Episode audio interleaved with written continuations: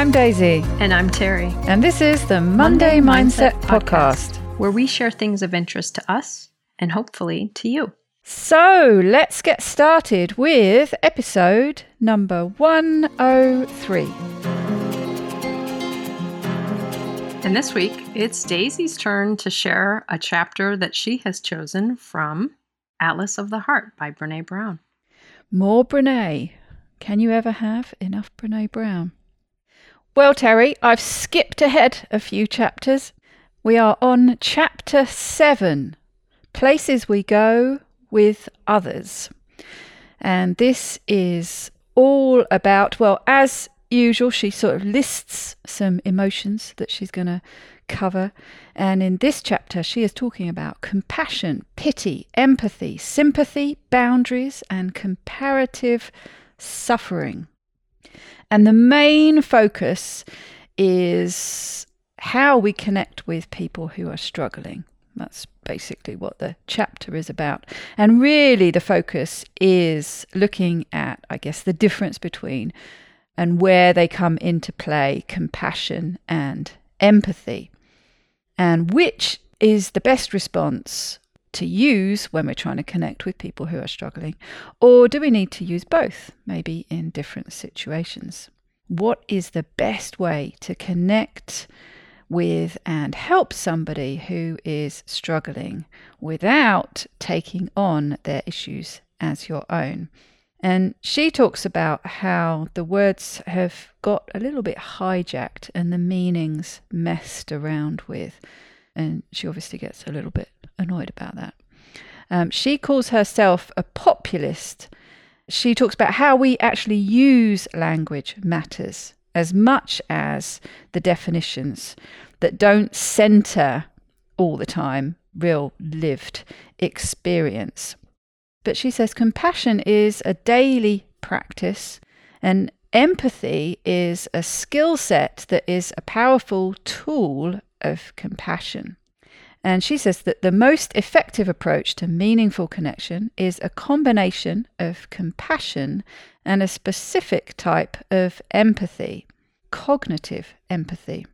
So, digging in a little bit to compassion, as I said before, it's a daily practice of recognizing and accepting our shared humanity. Shared humanity seems to be the key phrase so that we treat ourselves and others with loving kindness and we take action in the face of suffering. And action is another big word here. She says compassion includes action, it's not just feeling, but doing. And we are fueled by understanding and accepting that we all struggle. And this comes back to this shared humanity. So, action and shared humanity seem to be key concepts here. In cultivating compassion, we draw from the wholeness of our experience. So that's, you know, that's everything, quote unquote, good and bad. And she quotes a Buddhist nun, and I forgot to write the name down. Pema Chodron. Oh, yes, that sounds familiar. and she says part of what she says anyway she she does quote a lot more but compassion is not a relationship between healer and wounded but between equals.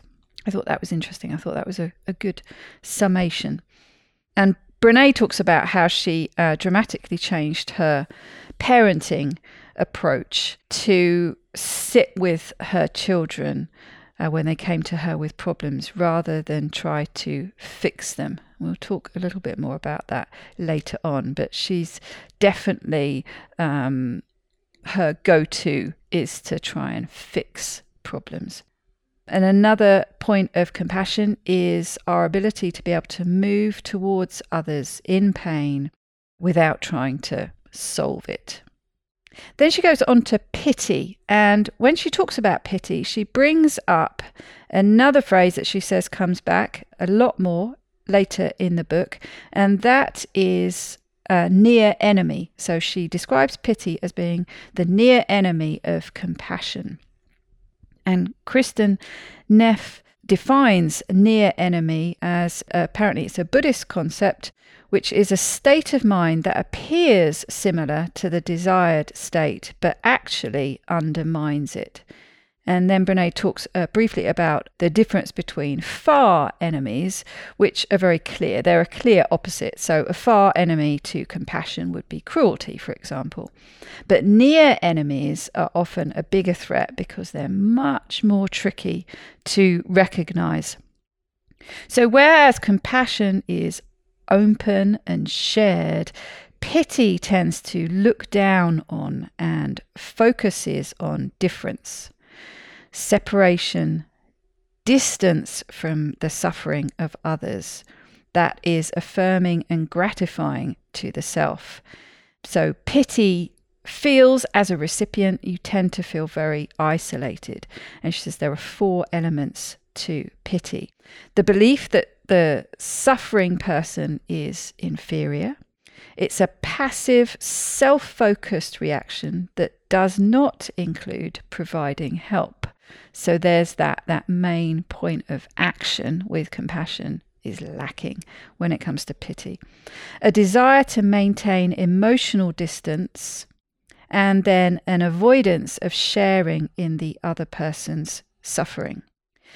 Then she goes on to empathy. She talks a lot about empathy, which I'm sure is no great surprise, and defines empathy as reflecting back and understanding and the shared humanity of compassion. And she talks a little bit about what research has discovered about empathy, but basically, there are all sorts of benefits, both uh, within yourself, but your relationships with others and the greater good of humanity. Basically, if uh, you can get good at practicing empathy, all sorts of good things happen. And she said that there are two main elements to empathy cognitive empathy and affective empathy, and that's affective empathy. The cognitive empathy, which, if you remember, we mentioned at the beginning, that that's what she thinks is the perfect combination for connecting with others is this cognitive empathy with compassion. But cognitive empathy is the ability to recognize and understand another person's emotions. Affective empathy is one's own emotional attunement with another person's experience. And she says that the problem with affective empathy is it's all too easy to become overwhelmed yourself by those emotions and not be able to offer that meaningful support that you're trying to give. I loved reading this part of the book because I remember when I was a therapist in private practice, people would always say to me, Oh, I could never do what you do because I couldn't sit with people when they're struggling or mm. suffering. How do you mm. not go home with all of this heaviness on you? And I didn't have these words to describe it, but that's the difference. I think what I was doing is I was having cognitive empathy.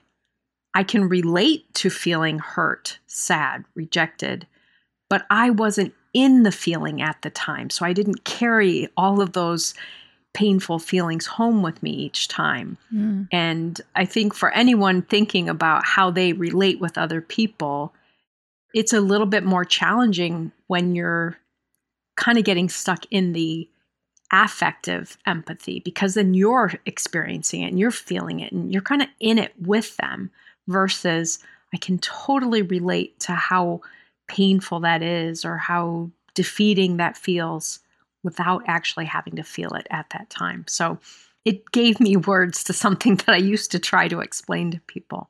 So I loved this part of this chapter. I can also imagine that being problematic if you are going through the same experience with other people. Mm-hmm. You know, I can think of, uh, for example, grieving for a, a loved one you could have a family unit all going through that experience, all from a slightly different perspective partner, father, mother, daughter, whatever it is, it's different and it's overwhelming and the challenges of trying to provide support when you're overwhelmed by it yourself. You can't always just choose Mm-hmm. which state you're in. Um, but she, she goes back to this, this combination of compassion and cognitive empathy, that it's about understanding what somebody is feeling and not feeling it for them. And that we can reach back into our own experience so that we can understand and connect. But we, we don't have to to feel this empathy and compassion. We don't have to feel or experience the same thing. Which I think is so important when I think of therapists, coaches, helpers. Mm. Oftentimes people will say, well, do I need to go to work with someone who has experienced what I'm experiencing? Mm. So, as a therapist, if I've not experienced sexual trauma, can I work with clients who have experienced sexual trauma? Do you have to have the experience to be able to have compassion and skill and be able to connect with them around those experiences? And I think the answer is no, you don't have to have that. Um, there are times when having gone through an experience may help you have empathy and better understanding, but I think this is important even from kind of the consumer of support perspective. Mm. The person I'm sharing this with does not have to have had this exact experience No. to be able to have compassion and empathy with me. I also think it's very important if you're in the caregiver role. I think it's something that you need some help and training with. I can remember um, my mother was in a sort of guidance counselor, dyslexic. Um, she was the, the person who helped dyslexic students at the university. But they would quite often, you know, use her as a bit of a counselor as well. But she didn't have the formal training. And she often felt that overloaded. I, I feel like it's something it's a skill you probably okay some people might naturally have it but it's a skill you need to learn how to develop. Mm-hmm. And i can imagine actually that's why a lot of people who are in caregiving roles who aren't necessarily meant to be counselors who end up being counselors in some way aren't able to have that distance and get overwhelmed and burnt out themselves. I can i can see quite easily how that can happen when she Mm. you know she so eloquently defines um, all these these distinctions. And then she goes on a bit more to talk about empathy and and defining it. What is it? And she draws from the research of Teresa Wiseman, and then also Kristin Neff adds on the fifth component. The first four come from Teresa Wiseman, and they are perspective taking, staying out of judgment, recognizing emotion, communicating understanding about the emotion, and then the fifth one, which comes from Kristin Neff, is mindfulness. This is about not pushing away emotion because it's uncomfortable. And we talked about how empathy is a tool of compassion. We have to be willing to be present with someone's pain. Without doing that, it's not possible to have true empathy. And then she goes on to another one of these near enemies, and that is sympathy. Sympathy is the near enemy of empathy. But sympathy is a form of disconnection rather than connection. It's, I feel sorry for you. That must be terrible. And I must admit, as I was listening to this one, I thought, gosh, this is a really easy one to slip into. And I mm-hmm. know I've used not necessarily that exact phrase, but ones that basically are the same thing. And it's all about standing at a safe distance. Rather than conveying the me too of empathy, it is the not me, but I do feel sorry for you. and sympathy, she says, can even be a trigger for shame, which is the next chapter. Um, researchers, she, she talks about how researchers have found cancer patients who are on the receiving end of sympathy um, described it as an unwanted, superficial, pity based response that, although well intended, is focused on the observer's discomfort rather than alleviating the patient's distress. And sympathy and pity, unsurprisingly, are close relatives. They're both really saying, We feel bad from you from way over here, where the misery you're feeling isn't happening. So it's just this distance, this breaking of connection.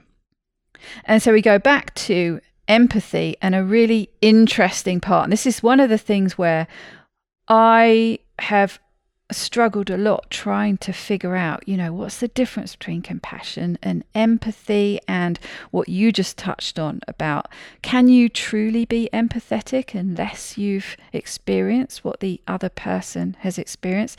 I can remember really getting my head in knots, you know, diving into some of the issues around racism and things. Can I even try and be empathetic if I can't experience this? It, you know, it all gets very difficult and complicated.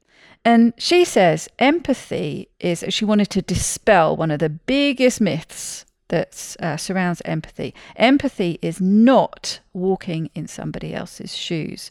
Rather, she says, directly quoting her here, rather than walking in your shoes, I need to learn to listen to the story you tell me about what it's like in your shoes and believe you, even when it doesn't match my experience. And when you try and put yourself in their place rather than try to understand the situation from your perspective, the empathetic connection starts to unravel. Either, she says, you get sucked into the vortex of your own emotional difficulties. that sounds familiar. Or because your experience doesn't match theirs, you doubt what they're telling you. And then, of course, you know, presumably that's going to come across in the language you use. So, how can you be empathic with someone when you have not had their experience? And she says that empathy is not relating to an experience, it's connecting to what somebody is feeling about an experience we can all tap into the basic range of emotions. She says when she's talking to her students, she says, you know, well, have you experienced joy, sadness, frustration, anger, all these things? You know, they put their hands up. Well, then, you know, you're qualified to be empathetic. You will have experienced all of the basic range of emotions, so you can find the connection that way. Connect to your own experiences in a thinking way that creates emotional resonance. So it's like saying, you know, oh, yeah, I know that feeling. I'm not going to fall into it right now, but I can communicate with you in a way that makes you know you're not alone. She heads towards the end of the chapter, but with some what she calls empathy near misses. And she says, chances are you will probably have experienced all of these either being on the receiving end or having done them yourself to other people. So the first one already covered is um, sympathy. I feel so sorry for you versus I get it. I feel it with you. I've been there. Sympathy creates distance. Number two, judgment. That's an obvious one, really. You know, you should feel shame about what you're telling me but quite often you feel the shame yourself. And uh, she describes, you know, the person that you're offloading to sort of gasps and confirms how horrified you should be by what you've done. Not helpful, basically. Uh, number three, disappointment. That, you know, that look, yeah, you've really let me down. Uh, number four, discharging discomfort with blame. This is quite an easy one, I think, to fall into. This is terrible. Who can we blame? You know, so that the person you're talking to feels shame. She said, you know, shame, she says, shame is, is very, very contagious and we almost always just want to get rid of it. So that might be by putting shame on the person who's talking to you or trying to blame somebody else. But um, basically, you're, you're dismissing, you're trying to dismiss, you're trying to push away what the person is telling you and the emotions that's evoking. So it's again, it's breaking this connection. Uh, number five, let's just make this go away, uh, minimize and avoid. And this is quite an easy one as well, I think, to fall into by, you know, saying things, you know, but, but you're amazing. That can't be true. They're wrong, whatever. But again, you're not sitting with what the person's telling you. You're just trying to push it away. Uh, number six, comparing and competing um, and this gets into the the whole um, you know suffering comparison or one upping of misery, as she calls it. I don't think that needs um, any further explanation. Number seven, speaking truth to power. This was an interesting one. This is basically saying you should have kept your head down and your mouth shut. And this quite often happens when you're holding somebody accountable and it ends up causing conflict and you're telling somebody else, you're relating this experience to somebody else. And instead of saying something like, gosh, you know, that took some courage that must have been hard. You know, good for you. It's it's really hard often to stand up for what you believe in. You know, instead of going down that track, you say something like, "Wow, you said that." You know, you caused all that conflict. You'd have been better off keeping quiet, things like that. So that's um, speaking truth to power. And the last one, advice giving and problem solving very common one. And she uh, she puts her hand up to this. She's you know she's a problem solver. She always wants to try and fix things. And the important thing here is just to listen and sit with someone in their emotion rather than trying to fix it. And then she does go on to talk about boundaries. I won't go into detail. We are running out of time, but I encourage you to go and listen to what she has said. And I think she's probably going to revisit boundaries later on. In fact, I'm sure she will. But basically, she says, you know, we really do need them to be empathetic and compassionate ourselves. We need to know where we end, where somebody else begins. She, one of her phrases is, to be clear is to be kind, and unclear is unkind and she describes some of her own experience and she feels that she's much more authentic now she has clearer boundaries she quotes somebody called Prentice Hemphill, who says, Boundaries are the distance at which I can love you and me simultaneously. And lastly, comparative suffering that's uh, doesn't need much explanation. It's the whole the the one that came to my mind was you know how can you complain about your life when there are starving children in Africa? And she says you know these these people who are cited they they don't benefit if you conserve all your concern only for them um, because they are more worthy. Again, it's just another way of dismissing the person who's in front of you. She said, you know, perspective's important, but not to the point of dismissing the pain of somebody else. So I've I've raced through it a bit and you know, like I mentioned as we went through, there there are definitely things that I've worked on and got better at. But certainly, when she talks about some of those empathy near misses, I know there are things that I still do.